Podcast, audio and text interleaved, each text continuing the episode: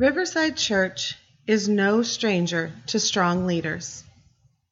Located on the Upper West Side of Manhattan, it is here that Martin Luther King Jr. preached his famous Beyond Vietnam sermon, and Nelson Mandela addressed the nation. However, on the morning in March when I sat in this beautiful historic building alongside of thousands of other educators, the speaker who stood before us was a plainly dressed man wearing his trademark fedora. Some people knew him from his TED Talk, but the majority of us had never heard of Drew Dudley. Drew began his presentation by asking for a show of hands. Those people who considered themselves to be leaders. Let's do that now. If you consider yourself to be a leader, raise your hand. Nice. That day, in a packed sanctuary that seats nearly 2,000 people, very few of us raised our hands. Kind of amazing since most of us were educators or school based administrators. Drew went on to say that this was not unusual, that he gives these t- talks all around the country and the same results happen. He attributed this to our lofty view of leadership. We somehow think that in order to truly be a leader, we must hold some position of leadership, some kind of appointment. However, Drew Dudley challenged us to, to be leaders every day, to see leadership in a different way. Drew says that a person who does something to fundamentally make the life of another person better is a leader. In a time when many of those who are in positions traditionally considered to be ones of leadership are constantly making less than stellar choices, this definition of leadership is one that I find comforting and embrace wholeheartedly. Sometimes leadership looks like making a difference in the lives of others. I was also introduced to another less traditional view of leadership in a staff development session recently. Some of you may be familiar with the YouTube video titled First Follower Leadership Lessons from the Dancing Guy. In this video, Derek Sivers shows how a movement is created. He begins with what appears to most as some crazy guy dancing in a field at what we are to assume is an outdoor concert event. Sivers says this about the dancing guy and those who eventually follow him. A leader needs the guts to stand alone and look ridiculous. But what he's doing is so simple. It's almost instructional. And this is key. You must be easy to follow. Now comes the first follower, a crucial role. He publicly shows everyone how to follow. Notice that the leader embraces him as an equal. So it's not about the leader anymore.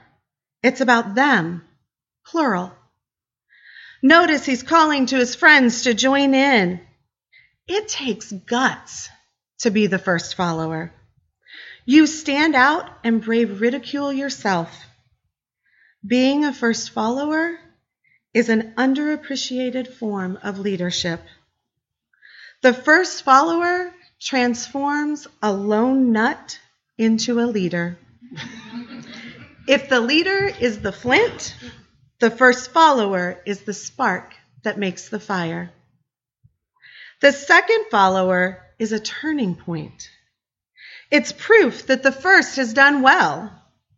Now it's not a lone nut, and it's not two nuts. Three is a crowd, and a crowd is news. Sometimes our leadership doesn't come from being first. Sometimes it's about recognizing that someone has a good idea, an important idea, and being willing to stand with them, to be the first or second follower. In doing so, we validate the ideas of the leader. And as Siver says, we help turn the dancing guy from a lone nut into a leader. Recently, we've seen more and more examples of everyday people who, while practicing, or I'm sorry, participating in everyday actions, have shown great acts of leadership. After the election results came in on November 8th, Teresa Shook says she went to bed discouraged and woke up feeling worse the next day thinking, How could this be? And she was just sad and dumbfounded. I think many of us felt the same.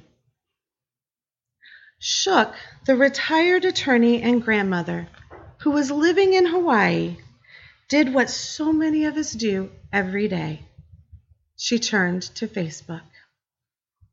On November 9th, Teresa Shook created a Facebook event asking people to join her in a march on Washington. When she went to bed that night, she had 40 responses. When she woke up the next morning, there were over 10,000.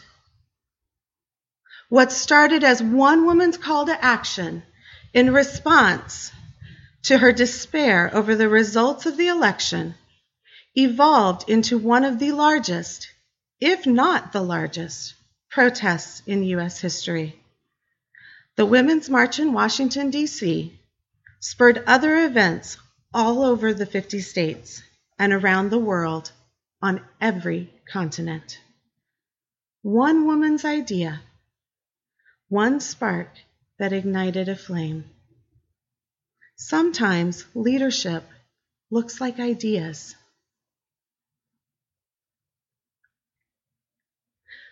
When I volunteered to do this sermon in January, I had no idea what would happen over the course of the next few weeks or months. I was looking forward to Valentine's Day, as so many of us do, planning ways to show my affections for my husband and children. What gifts would I buy? What would I make for dinner that night? Never did I dream that our dinner conversation would involve school shootings and a massacre in Parkland. Once again, we as parents were forced to have the what if conversations with our children. What if a shooter came into your school? Where would you hide? How do you escape? If you have to fight, what weapons do you have around you? We've had these conversations far too often, and our children have been forced to grow up around this issue in such a way that it seems almost normal. It's not normal. As Edna Chavez said at the March um, for Our Lives yesterday, I learned to duck from bullets before I learned to read. Kids should not have to think of an escape plan when they enter a classroom. They should not have to worry about how to survive such horrific events as these. And yet they do. Within a few days of the Parkland shooting, we received word of a threat at my daughter's school. All of those what if conversations took on a whole new meaning. We debated letting the girls stay home from school the next day, but in the end decided to send them. I dropped them off that morning and cried all the way to work, where I then had to pull it together and face my own classroom of students. Sometimes leadership looks like having the courage to do everyday things, even when you're scared.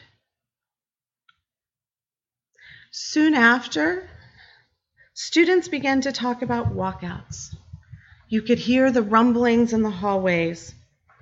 Our school board debated this issue, and a decision was made that walkouts would be considered a disruption to the learning environment.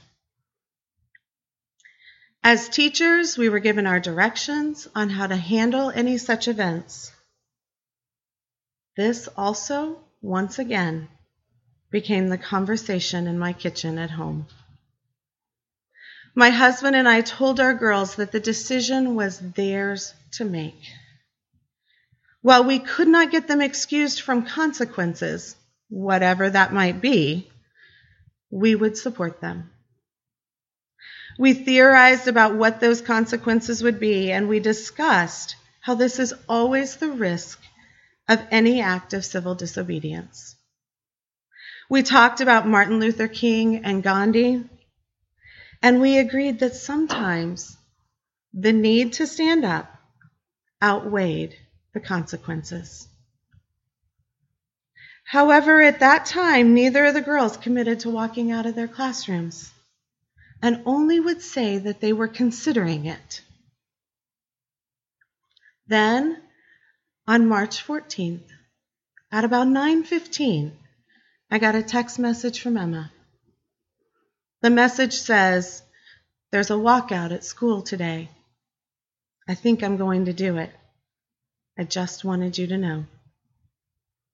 A couple of minutes later, I got a message from Grace. There's a walkout at school today. I think I'm going to do it. I think Emma is too. I just wanted you to know. My response to them was simply, I support you and I love you. And then I held my breath and waited. So many things could go wrong. Later that morning, I got another series of messages. It's over. We're all safe. Don't know what the consequences will be, but I'm glad I did it.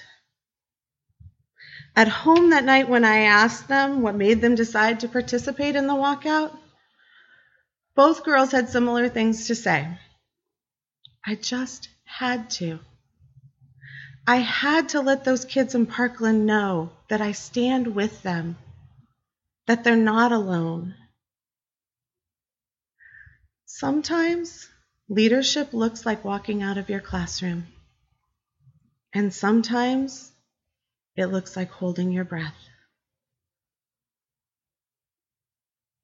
When I volunteered to do this sermon, I could not have imagined the events that would unfold over the last few weeks and months. And I certainly never imagined I would be standing before you today after participating in the March for Our Lives. Friends, I have to tell you, I have glimpsed our future leaders. And I, like Glenda, am filled with tremendous hope for our country. In the midst of their grief, these students from Marjory Stoneman Douglas High School in Parkland, Florida, stood up and called out politicians who for decades have watched as time and again children are brutally murdered in our schools. These kids wrote songs, held press conferences, and town hall meetings. They stood with such courage toe to toe with elected officials and asked them to promise not to take any more money from the NRA. They stood up and they said, Enough is enough. Many people tried to silence them. They said they were too young to have opinions like these and must be, you know, fed this information um, from their parents and from the, the left wing. They were accused of being actors who had been put there to cause media hype, at which these students called BS.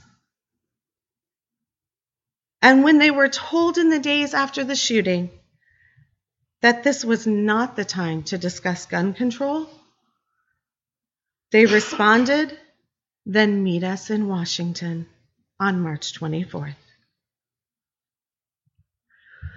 March for Our Lives, much like the Women's March, started with an idea with a meeting of, two, of 10 students from Marjory Stoneman Douglas High School. At the second meeting, there were 30 students, and by the third meeting, there were over 100. The, the students from um, MSD organized and led this event. The last count I saw before I went to bed last night was that there were over 800,000 people who attended the march in DC. This march also spurred marches in all 50 states and again around the globe. At the march in DC, we heard from about 20 different speakers, all under the age of 18. Here's one thing that shined through for me in the events yesterday. The students of Marjory Stoneman Douglas owned up to their privilege, their affluence, and their position. Critics have said that this group has gotten the attention that they have because they are primarily white, middle to upper class kids Instead of brushing this aside, as would have been easy to do, the students talked about it more than once. But they didn't just talk about it.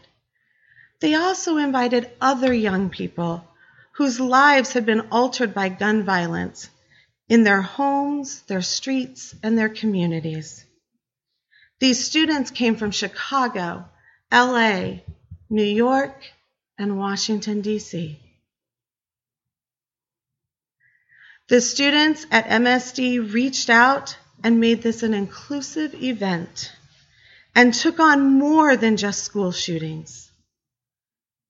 They recognize that some have been fighting this fight for gun battle or fighting this battle over gun control with little or no recognition because of their race or economic status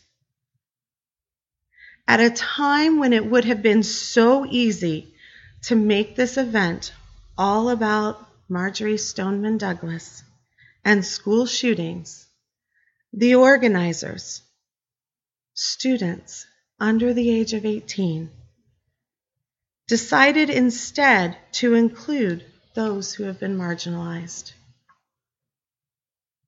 Sometimes leadership looks like reaching out and giving others a place to share their voice and their stories. As I stood in the crowd yesterday, at times barely able to move because we were so close to one another, I looked around and saw people my own age, some teachers like me. I saw older people carrying signs stating they were grandparents. And I saw lots and lots of kids and youth. I watched as this younger generation waved their signs with such purpose. I watched as they chanted, Vote them out, enough is enough, and never again. I watched as they promised to vote as soon as they were old enough.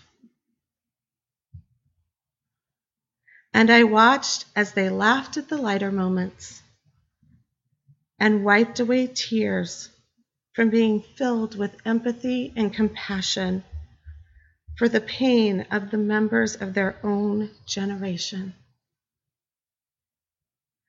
Sometimes leadership looks like standing together, sending the message that I see you I feel your pain, and I am with you.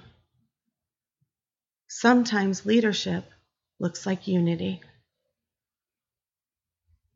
Recently, Reverend Alice said something to me that's really stuck with me.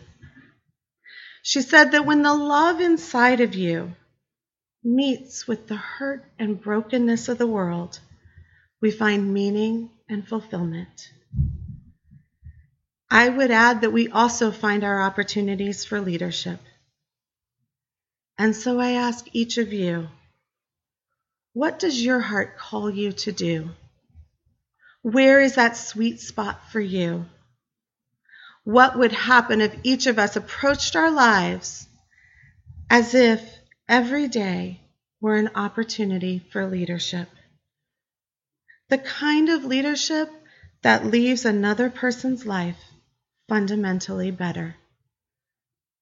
Whether it's as the lone nut, a first follower, or as someone who has the courage to go about their daily life, even when it's scary. We each have the capacity for leadership. Where does the love inside of you meet with the brokenness and hurt in the world? May we find those opportunities and seize them each and every day. May we work to create a world that is beyond what we can imagine. And as we go, may love always be our guide. May it be so. Please stand and join in singing hymn number 131 Love Will Guide Us.